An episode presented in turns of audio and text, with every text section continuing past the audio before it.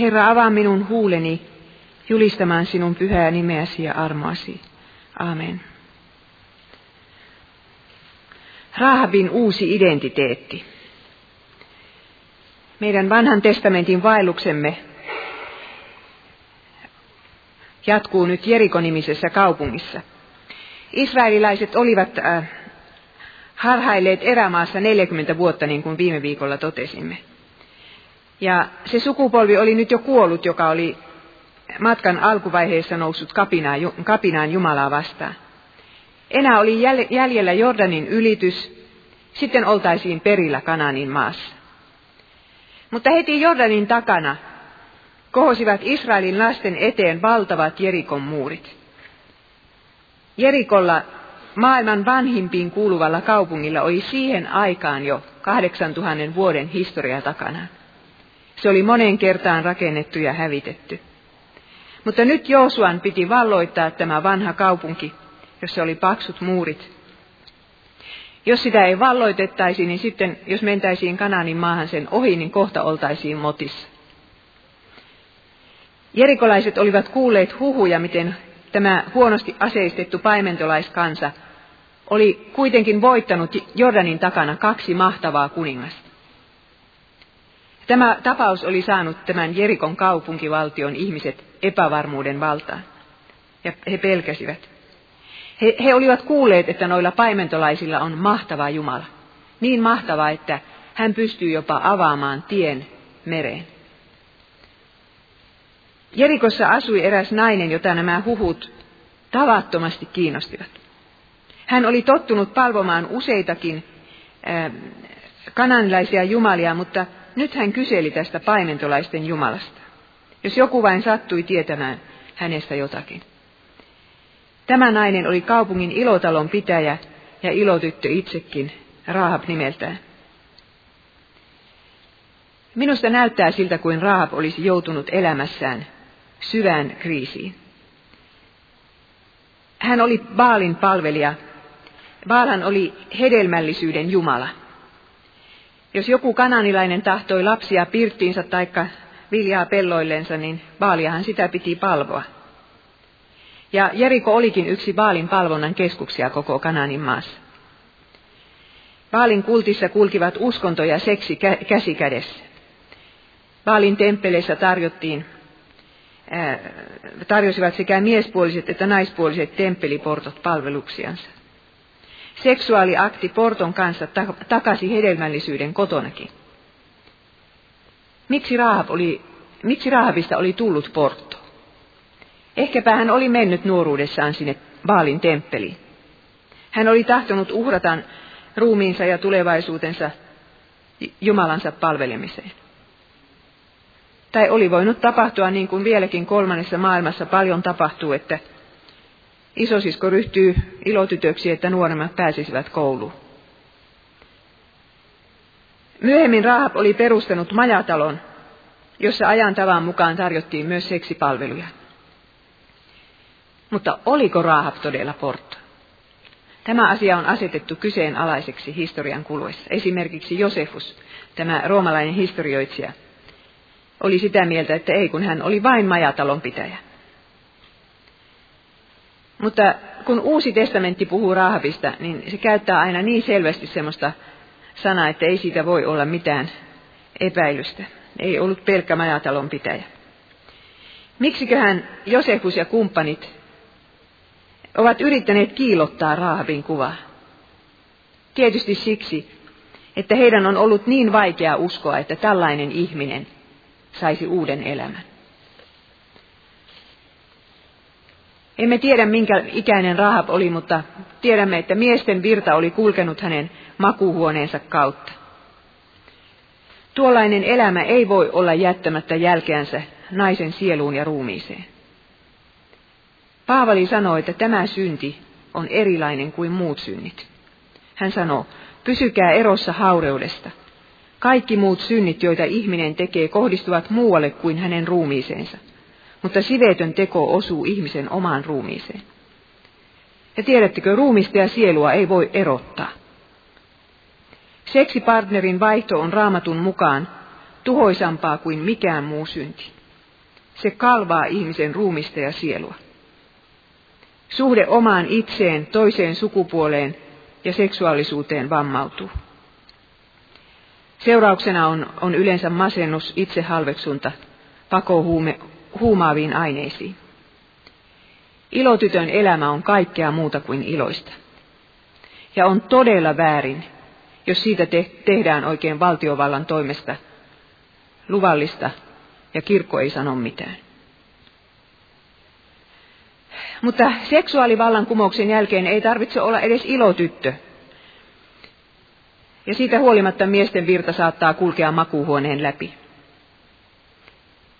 Nainen on kuitenkin kaikesta vapaudestaan huolimatta hyvin haavoittuvainen tällä elämän alueella. Mies lyö hänen sydämeensä syvä, syvän haavan joka kerran, käyttäessään häntä hyväkseen vain nautintonsa välineenä, ottamatta hänestä vastuuta.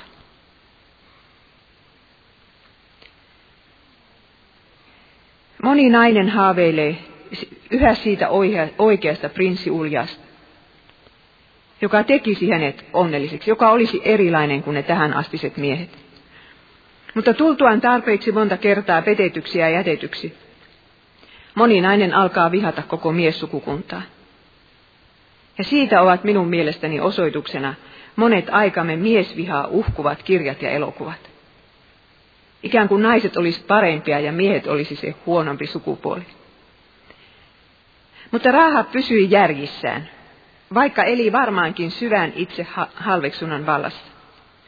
Vähitellen hän menetti uskon omiin jumaliinsa, joiden palvontamenoihin tämä ir- ir- irtoseksi kuului. Ja kun sitten Raahab kuuli huhuja toisenlaisesta Jumalasta, hän tajusi vaistomaisesti, tämä se on. Tämä Jumala on todellinen Jumala, taivaan ja maan Herra. Hän suojelee moraalia, eikä turmele sitä. Minä sanon kohta, mistä me huomaamme, että Raahab tiesi tämän. Mutta huhu tästä Jumalasta käännytti Raahabin Herraan uskovaiseksi, jo ennen kuin hän oli nähnyt yhtään ainoata uskovaista. Hän oli vain kuullut huhun ja hän alkoi uskoa tähän Jumalaan. No sitten, jos teillä on raamatut, niin kääntäkääpäs nyt Joosuan kirja, toinen luku, ensimmäinen jae. Joosua, Nuunin poika, lähetti Sittimistä kaksi miestä vakoiluretkelle ja sanoi, menkää tutkimaan tuota maata ja Jerikon kaupunkia. He lähtivät Jerikoon ja menivät Raahab-nimisen porton taloon jäädäkseen sinne yöksi. Sotapäällikkö halusi tietää, miten viholliskaupunki oli aseistautunut ja millainen ilmapiiri siellä vallitsi. Ja he menivät suoraan Raahabin taloon, ehkä siellä ei ollut muita majataloja. Ja kun äh, nämä kaksi miestä astuivat ovesta sisälle, niin Raahab tajusi, nämä eivät ole meikäläisiä. Nämä ovat niitä Jumalaan uskovia paimentolaisia. Ja Raahab tajusi, että tämä on nyt hänen ainoa mahdollisuutensa. Tässä olisi tilaisuus, joka ei koskaan enää toistuisi. Jumala itse oli valmistanut ilotytön sydämen niin, että hän oli heti ajan tasalla.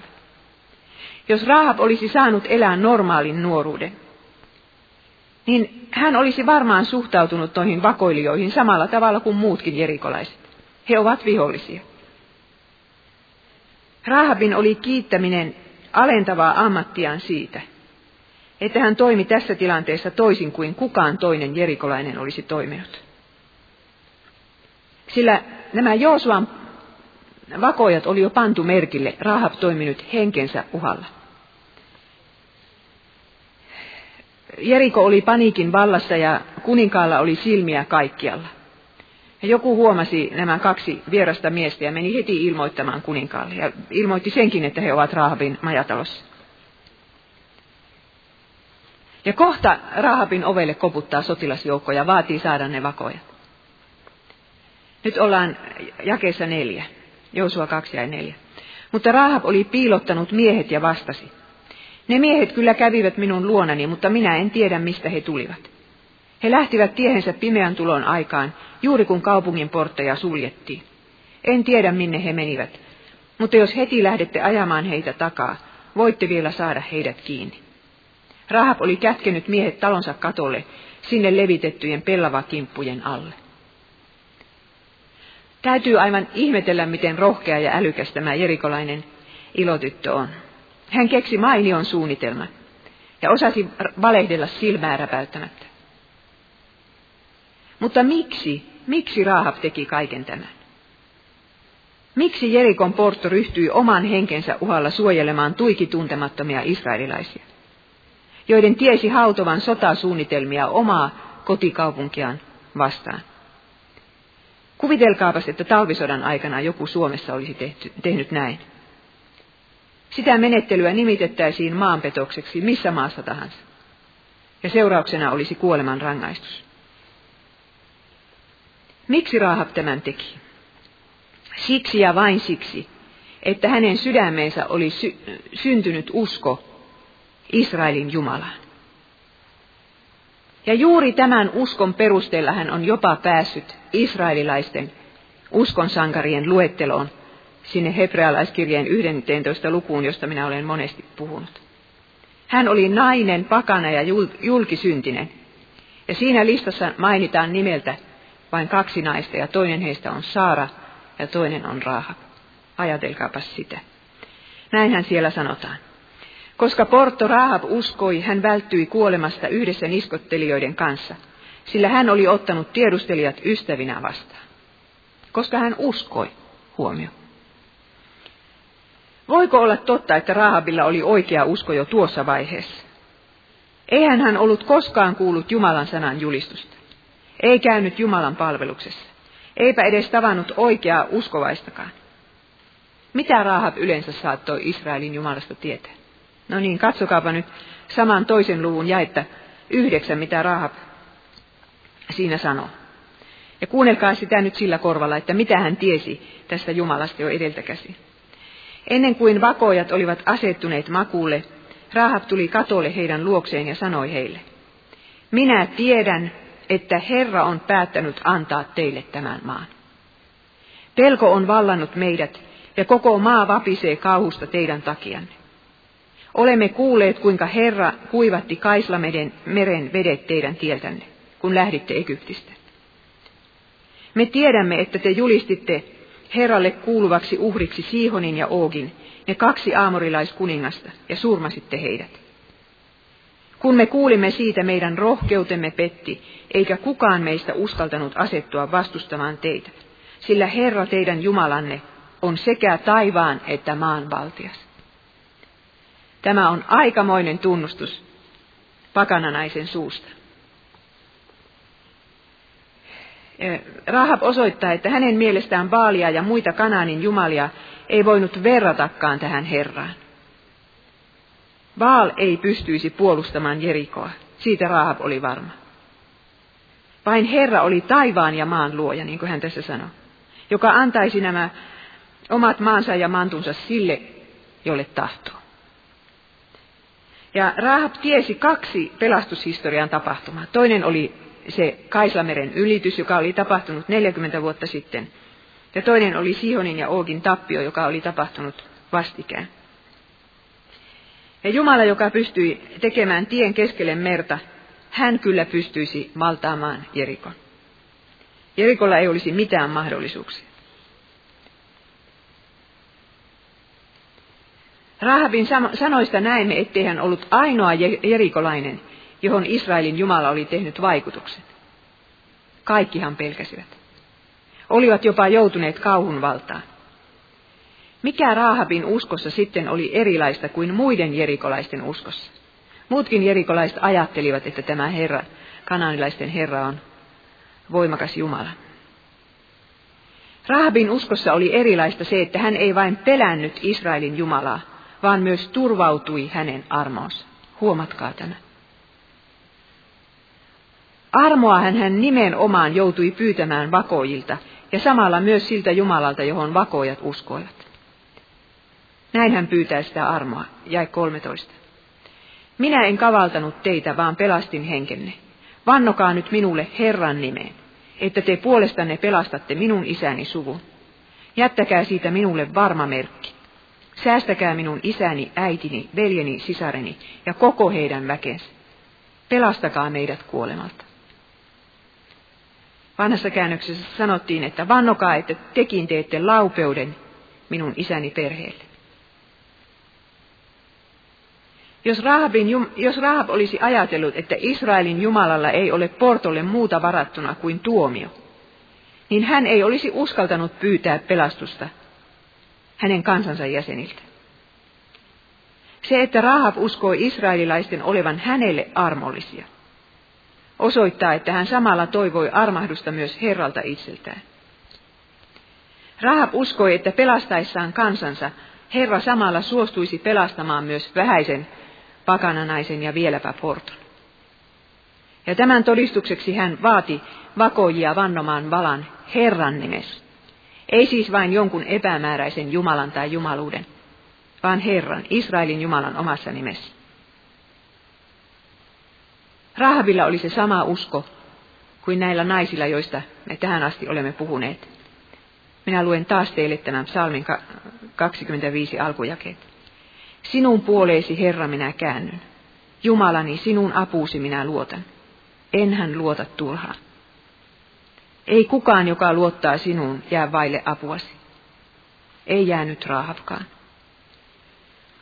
Vakoojat vannoivat tekevänsä, kuten Rahab pyysi, mutta vain kahdella ehdolla. Numero yksi, Rahabin oli oltava vaiti kuin muuri. Numero kaksi, hänen piti pistää punainen nauha ikkunansa, että valloittajat näkisivät, mikä talo se oli. Miehet sanoivat hänelle, tämä on jae seitsemäntoista, kun me saavumme tähän maahan, sido tämä punainen nauha siihen ikkunaan, josta laskit meidät alas. Kokoa sitten isäsi, äitisi, veljesi ja koko isäsi suku luoksesi tähän taloon. Rahab oli miettinyt valmiiksi suunnitelman, miten miehet pääsisivät omiensa luo.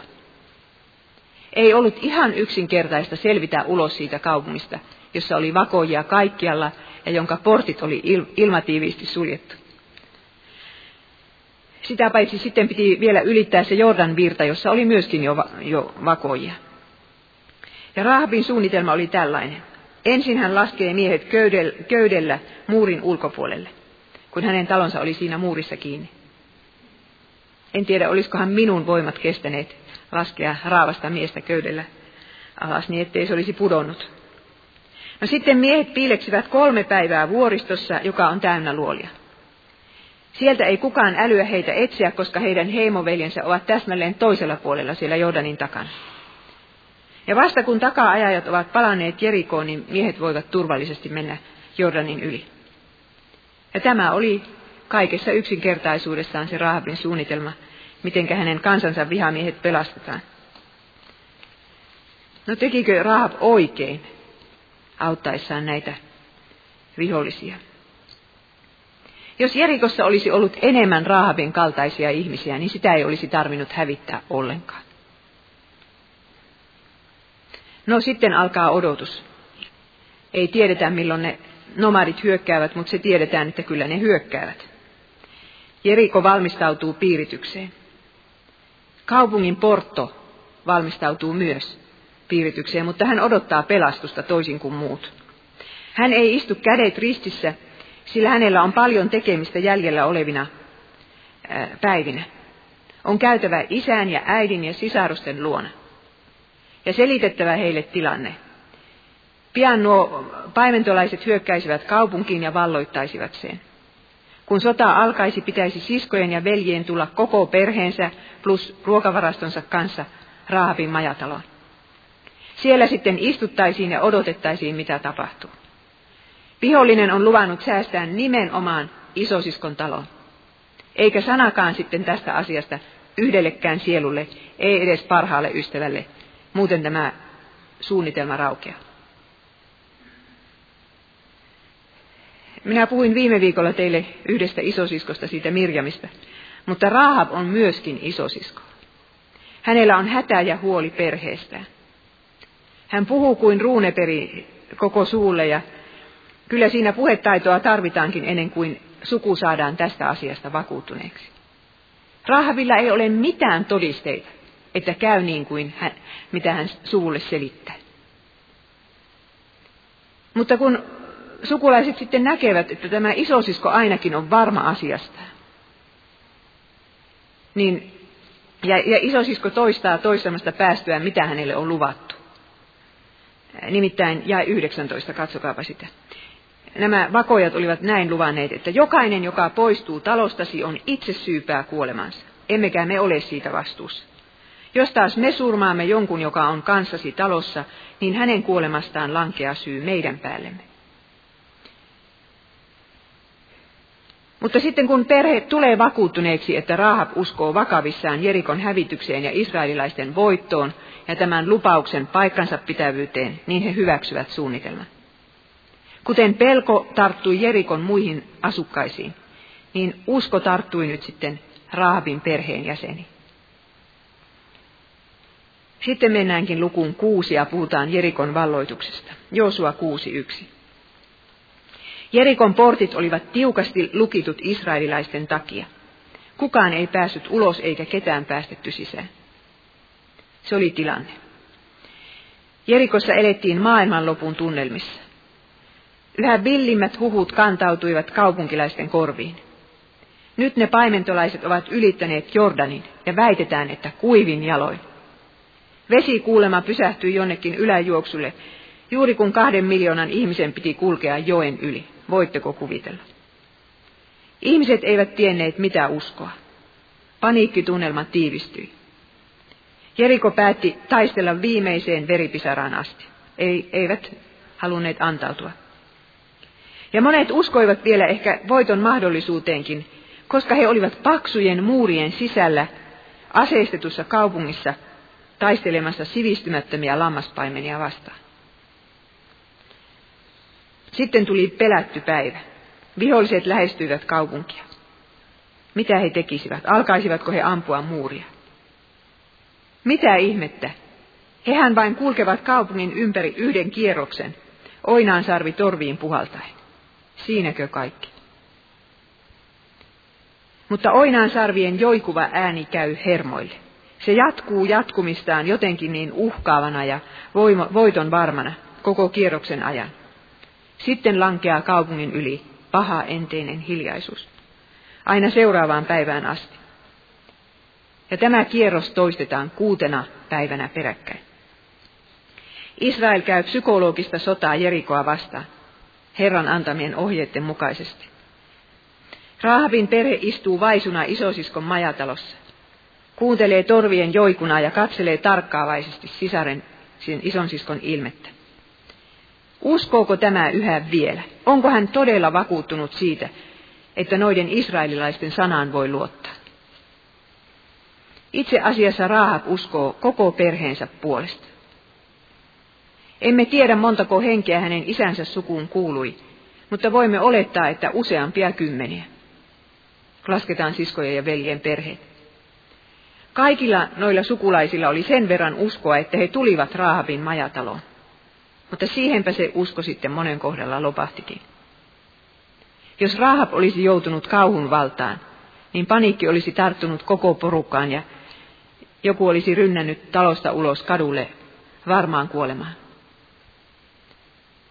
Se ei ole helppoa istua kuutta päivää sisällä ja, ja mitään tekemättä ja odottaa, että mikä tästä tulee. Nyt oli isosiskon ilotalosta tullut koko suvulle samanlainen pelastuksen väline kuin Noan arkki oli aikoina. Siinä ei kysytty, onko usko iso vai pieni, kun pysyy siellä sisällä, niin pelastu. Siis ilotalo on tämmöinen armon väline. Seitsemäntenä päivänä sapattina Jeriko valloitettiin pelkän äänen voimalla. Kansa nosti sotahuudon ja muuri kaatui maahan. Miten se on selitettävissä? Ei mitenkään muuten kuin, että Herra teki ihmeen. Jerikon valloitus oli ihme, ja Raamatussa Vanhassa testamentissa se onkin Jeesuksen ylösnousemuksen ennakkokuva. Haudan muurit kaatuivat. No sitten seuraa hävityksen kauhistus, mitä Joosuan kirjassa on useammin kuin yhden kerran. Minä luen nyt kuudennesta luvusta, jakeesta kaksikymmentä. Silloin Jerikon muurit sortuivat, ja joukot hyökkäsivät kaupunkiin, joka mies siitä paikasta, missä seisoi. Näin israelilaiset valtasivat kaupungin. He olivat julistaneet Herralle kuuluvaksi uhriksi kaiken, mitä kaupungissa oli. Ja niin he surmasivat miehet ja naiset, nuoret ja vanhat, härät, lampaat, vuohet ja aasit. Miten surullista. Rahabin majatalo oli vielä pystyssä, vaikka se oli muuriin kiinni rakennettu. Sen sisällä elettiin sanoin kuvaamattoman jännityksen hetkiä. Ilotalon ikkunassa loisti punainen nauha, veren värinen, pelastuksen merkki. Tapahtui jotain samaa kuin israelilaisten lähtiessä Egyptistä. Tuhon enkeli kulki sen talon ohi, jonka oven kamanat oli verellä sivelty. Toisessa Mooseksen kirjassa sanotaan näin. Ja veri olkoon niiden talojen merkkinä, joissa te olette, sillä kun minä näen veren, menen ohitsenne. Alkukirkko julisti todellakin Rahabin punaisen nauhan tarkoittavan Kristuksen verta, joka on vuotanut myös kanaanilaisen Porton ja hänen perheensä puolesta. Jos veri ei olisi ollut merkkinä, niin Rahabilla ei olisi ollut uudelleen alkamisen mahdollisuutta. Kyllä siinä jonkun piti kuolla, että sellainen elämä voitaisiin sovittaa. Ja se joku oli Jeesus. No sitten kohta ovelle ilmestyivät tutut miehet ja veivät Rahabin ja hänen sukunsa kaupungin ulkopuolelle. Sitten israelilaiset sytyttivät Jerikon tuleen. Rahab seisoi tasangolla ja katseli palmujen välistä, miten hänen entinen elämänsä nousi savuna ilmaan. Ystävät, naapurit, koti ja kontu, Baalin temppelit, synnin muistot, kaikki katosi sinä päivänä taivaan tuuliin. Mutta perhe oli pelastunut. Isä, äiti, siskot, veljet ja heidän lapsensa olivat hengissä. Miten kiitolliseksi Rahab tunsikaan itsensä. Sillä hän tiesi, että jollei Israelin Jumala olisi tuona päivänä lähettänyt niitä kahta vakoojaa hänen talonsa, niin he makaisivat nyt kaikki siellä kuolleena Jerikon raunioissa. Usko Herraan Jeesukseen, niin sinä pelastut, sinä ja sinun perhekuntasi. Tämä lause on sanottu pakanalle. Paavalihan sen sanoi toista tuhatta vuotta Jerikon valloituksen jälkeen. On aivan varmaa, että yhden perheenjäsenen usko vaikuttaa koko sukuun enemmän kuin ehkä osaamme aavistaakaan. Rahab uskoi, ja niin hänen perheensäkin tuli uskoon ja pelastui. Mikä lohdutus kaikille meille isoille siskoille ja veljille ja isille ja äidille, jotka kannamme huolta sukumme pelastuksesta. Tämä on todella suuri lohdutus. Yksi uskoo ja koko suku loppujen lopuksi pelastuu. Ja niin Rahab saa uuden alun elämäänsä. Joosuan luku kaksi, jae kaksikymmentäviisi.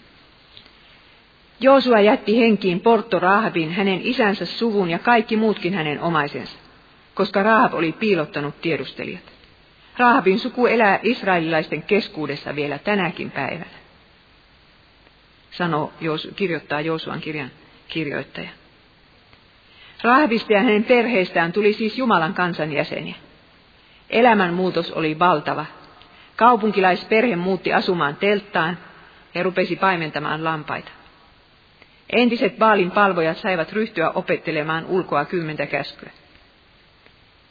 Kaikki tiesivät, että tämä on entinen Portto, mutta että hän on vaarantanut oman henkensä vakoojien tähden. Ja niinpä siis israelilaiset antoivat Rahabille ja hänen perheelleen kansalaisoikeudet ja jopa arvostetun aseman siinä yhteiskunnassa. Vanha testamentti ei puhu Rahabista enää tämän jälkeen mitään. Mutta hänen nimensä putkahtaa yllättäen esiin Uuden testamentin ensimmäisellä sivulla, Jeesuksen sukuluettelossa. Tämähän alkaa niin, että Abrahamille syntyi Iisak, Iisakille Jaakob. Sitten kun mennään eteenpäin, niin tulee jakeessa viisi. Salmalle syntyi Boas, jonka äiti oli Rahab. Voiko tämä olla sama nainen, josta Joosuan kirja kertoo?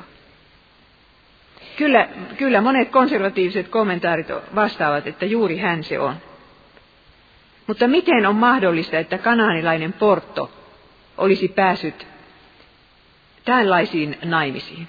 Toisin sanoen se oli Juuda, Juudan sukukunnan johtohenkilö tämä Salma, jonka kanssa hän sitten meni, meni naimisiin. Ja sillä tavalla Raahapista tuli Daavidin ja Kristuksen esiäiti. Meillä on Jumala, joka antaa syntisille uuden alkamisen armon. Niin turmeltunutta ihmistä ei olekaan, etteikö Jumala voisi tarttua hänen elämäänsä. Varmaan tämä salma rakastui Raahabin korviaan myöten. En usko, että tästä naimakaupasta muuten olisi mitään tullut. Raahab oli ehkä yhtä kaunis kuin hän oli viisaskin. Lisäksi hän oli rohkea, toimintavalmis, hyvä puhumaan, perheeseensä kiintynyt ja velvollisuuden tuntoinen. Hänellä oli luonnetta mihinkä rakastua. Ja sitä paitsi, kun Jumala antaa meille uuden alkamisen armon, niin sen jälkeen ei sanota, että hän, tässä meillä on pakana ja portto. Hän on uskon sankari. Hän on saanut menneisyytensä anteeksi ja hänen syntinsä on heitetty meren syvyyteen. Raahab ehkä ajatteli entisestä elämästään jokseenkin näin. Jollen olisi ollut portto ja majatalonpitäjä, en olisi koskaan noita vakoojia kohdannut. Ja jos sattumalta olisinkin heidät kohdannut, niin olisin suhtautunut heihin samalla tavalla kuin naapurini. Juuri inhottava elämäntapani työntämällä työnsi minut oikean ja armollisen Jumalan käsiin. Siksi en voi olla menneisyydestäni katkera, vaan kiitollinen. Ja tämän ihmeen voi Jumala tehdä meidän jokaisen kohdalla. Me voimme olla kiitollisia siitä menneisyydestä, joka oikeastaan oli kauhea. Mutta Uudessa testamentissa Raahab onkin päässyt arvoon arvaamattomaan. Ensin hänet mainitaan Jeesuksen sukuluettelossa, johon Matteus on ottanut mukaan vain neljä naista. Ja toiseksi sitten hebrealaiskirjeen uskon sankarien listassa, jossa me nimeltä mainitaan vain kaksi naista. Ja kolmanneksi vielä apostoli Jaakob esittää hänet hyvien tekojen esimerkkinä, yhdessä Abrahamin kanssa. Kun Jaakob etsi vanhasta testamentista esimerkkejä, että ketkä on oikein hyviä tekoja tehnyt, niin hän löysi Abrahamin ja Raahabin. Koko vanhan testamentin naisgalleriasta löytyy vain yksi ainoa nainen, joka, jonka uusi testamentti mainitsee useammin kuin Raahabin, ja se on Saara. Ja nyt minä vielä lopuksi puhun tästä aiheesta, mistä Jaakob puhuu. Tuliko Raahabin elämässä usko ensin vai teot ensin? Jaakob kirjoittaa nimittäin tällä tavalla. Jaakobin kirjeen toinen luku, neljästoista jae, sitten hypätään kaksikymmentäviisi jakeeseen. Veljet, mitä hyötyä siitä on, jos joku sanoo uskovansa, mutta häneltä puuttuvat teot? Ei kai usko silloin voi pelastaa häntä. Juuri tekojensa ansiosta Portto Raahabkin osoittautui vanhurskaaksi, kun otti sanansaattajat luokseen ja auttoi heidät pois toista tietä. Niin kuin ruumis ilman henkeä on kuollut, niin uskokin on kuollut ilman tekoja. Jaakobin kirjeen lukija joutuu siis sen kysymyksen eteen, että tuleeko ihminen, tässä tapauksessa Raahab, vanhurskaaksi uskon vai tekojen perusteella. Tämä on ajankohtainen aihe juuri nyt, kun luterilainen ja katolinen kirkko ovat kirjoittaneet, allekirjoittaneet siis yhteisen julistuksen vanhurskauttamisesta ja päättäneet haudata oppiriitansa. Nimittäin katoliselle kirkollehan tämä Jaakobin kohta on hyvin tärkeä vanhurskauttamisopin määrittelyssä. Minä luen teille nyt äh, Trenton konsiilin äh, siitä asiakirjasta, eli siis äh, katolisten uskon tunnustuksesta. tai miten se sanoisi, tunnustuskirjasta. Siellä sanotaan tällä tavalla, kaanon numero kaksitoista. Joka sanoo, ettei vanhurskauttava usko ole mitään muuta kuin luottamus jumalalliseen laupeuteen, joka antaa synnit anteeksi Kristuksen tähden, tai että vanhurskauttamisemme tapahtuu pelkästään tämän luottamuksen kautta, se olkoon kirottu. Että jos, jos joku sanoo, että pelkästään Kristuksen tähden saa synnit anteeksi ja vanhurskauttaminen on tätä, niin semmoisen henkilön ää, katolinen kirkko tuomitsee yhteydestään erotetuksi ja harhaoppiseksi. Ja eikö Jaakobkin sano tässä selvästi, toisin kuin Paavali Ja se hebrealaiskirjeen kohta, jonka minä äsken luvin, uskon kautta Raahab teki sitä ja tätä. Eikö Jaakob sano, että ettei pelkkä usko riitä pelastukseen, vaan tarvitaan myös tekoja? Ennen kuin vastaamme tähän kysymykseen, miettikäämme vielä kerran Raahabin elämää. Kumpi tapahtui hänen kohdallaan ensiksi? Sekö, että hän tuli uskoon, eli alkoi uskoa Israelin Jumalan voimaan ja rakkauteen? Vai sekö, että hän ryhtyi auttamaan vakoojia? Kumpi oli syy ja kumpi oli seuraus? Tietenkin usko tuli ensin. Eihän Raahabille olisi juolahtanut mieleenkään vaarantaa henkeään vakoojien tähden, jollei hän jo valmiiksi olisi uskonut sitä, että Israelin Jumala voittaa sodan. Eikä pelkästään, että hän voittaa sen, vaan että hän on toivon mukaan kananlaista porttoa kohtaan armollinen. Mutta kun Raahab uskoi tämän, oli tullut tähän uskoon, niin hulluhan hän olisi ollut, jollei olisi toiminut uskonsa mukaisesti. Kun tilaisuus kerran tarjoutui, niin hän tarttui siihen ja pelasti vakoojat. Jaakob on ihan oikeassa väittäessään, että pelastavaa uskoa seuraavat aina teot. Ja kääntäen, jollei joku ihminen välitä Jumalan sanasta ja hänen tahdostaan, niin mistä muusta se on osoitus kuin siitä, ettei hänellä ole uskoakaan, kuten ei muilla jerikolaisilla ollut. Paavali puhuu roomalaiskirjeessä siitä, miten tullaan uskoon, kun hän sanoi, että Jumala vanhurskauttaa jumalattoman. Siihen ei tekoja tarvita kuin vaan uskoa, niinhän se Paavali sanoi.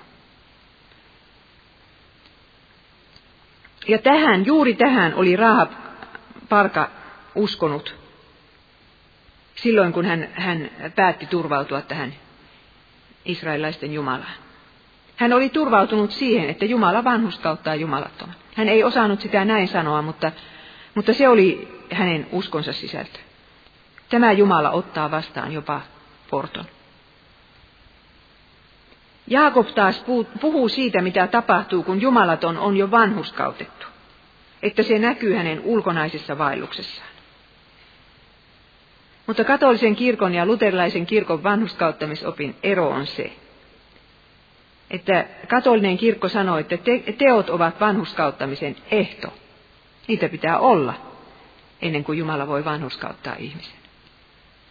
Ja luterilainen kirkko sanoo, että ne ovat seuraus. Silloin kun Jumalalta pyydetään vanhurskautta ja armoa, niin siihen ei tuoda omia tekoja ollenkaan.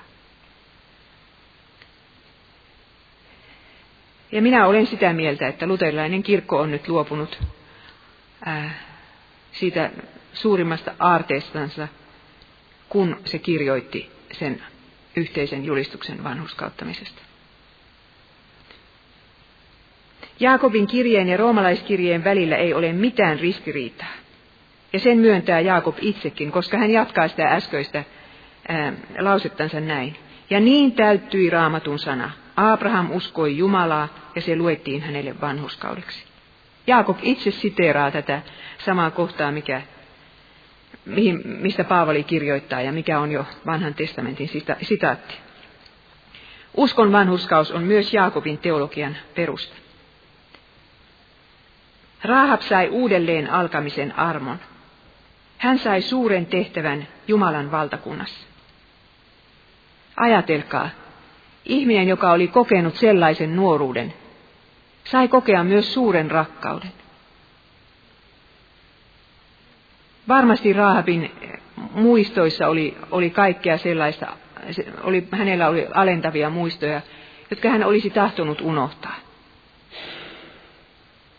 Oli varmaan sellaisia haavoja, jotka eivät tässä elämässä parantuneet. Ja eihän tietenkään portosta voi tulla neitsyttä. Mutta hän sai uudelleen alkamisen armon. Hän sai uuden elämän, elämisen arvoisen elämän. Ja hän sai myöskin tehtävän. Ja koko ajan hän tiesi, että, että se hänen entinen elämänsä oli ollut ajamassa häntä armollisen Jumalan käsiin. Raahab sai uudelleen alkamisen armon ja suuren tehtävän. Ystäväni, niin sinäkin saat. Olipa menneisyytesi millainen tahansa. Hiljennymme rukoukseen. Kiitos Jeesus, että sinä olet tullut pelastamaan sellaisia syntisiä, jotka ovat sotkeneet elämänsä ja toisten elämän pahemman kerran. Sinä tiedät kaikkien meidän sydämen, jotka nyt tässä tätä kuuntelemme. Vakuuta jokaiselle kuulijalle. Poikani, tyttäreni, sinun syntisi ovat sinulle anteeksi annetut. Mene rauhaan. Jeesuksen nimessä. Aamen.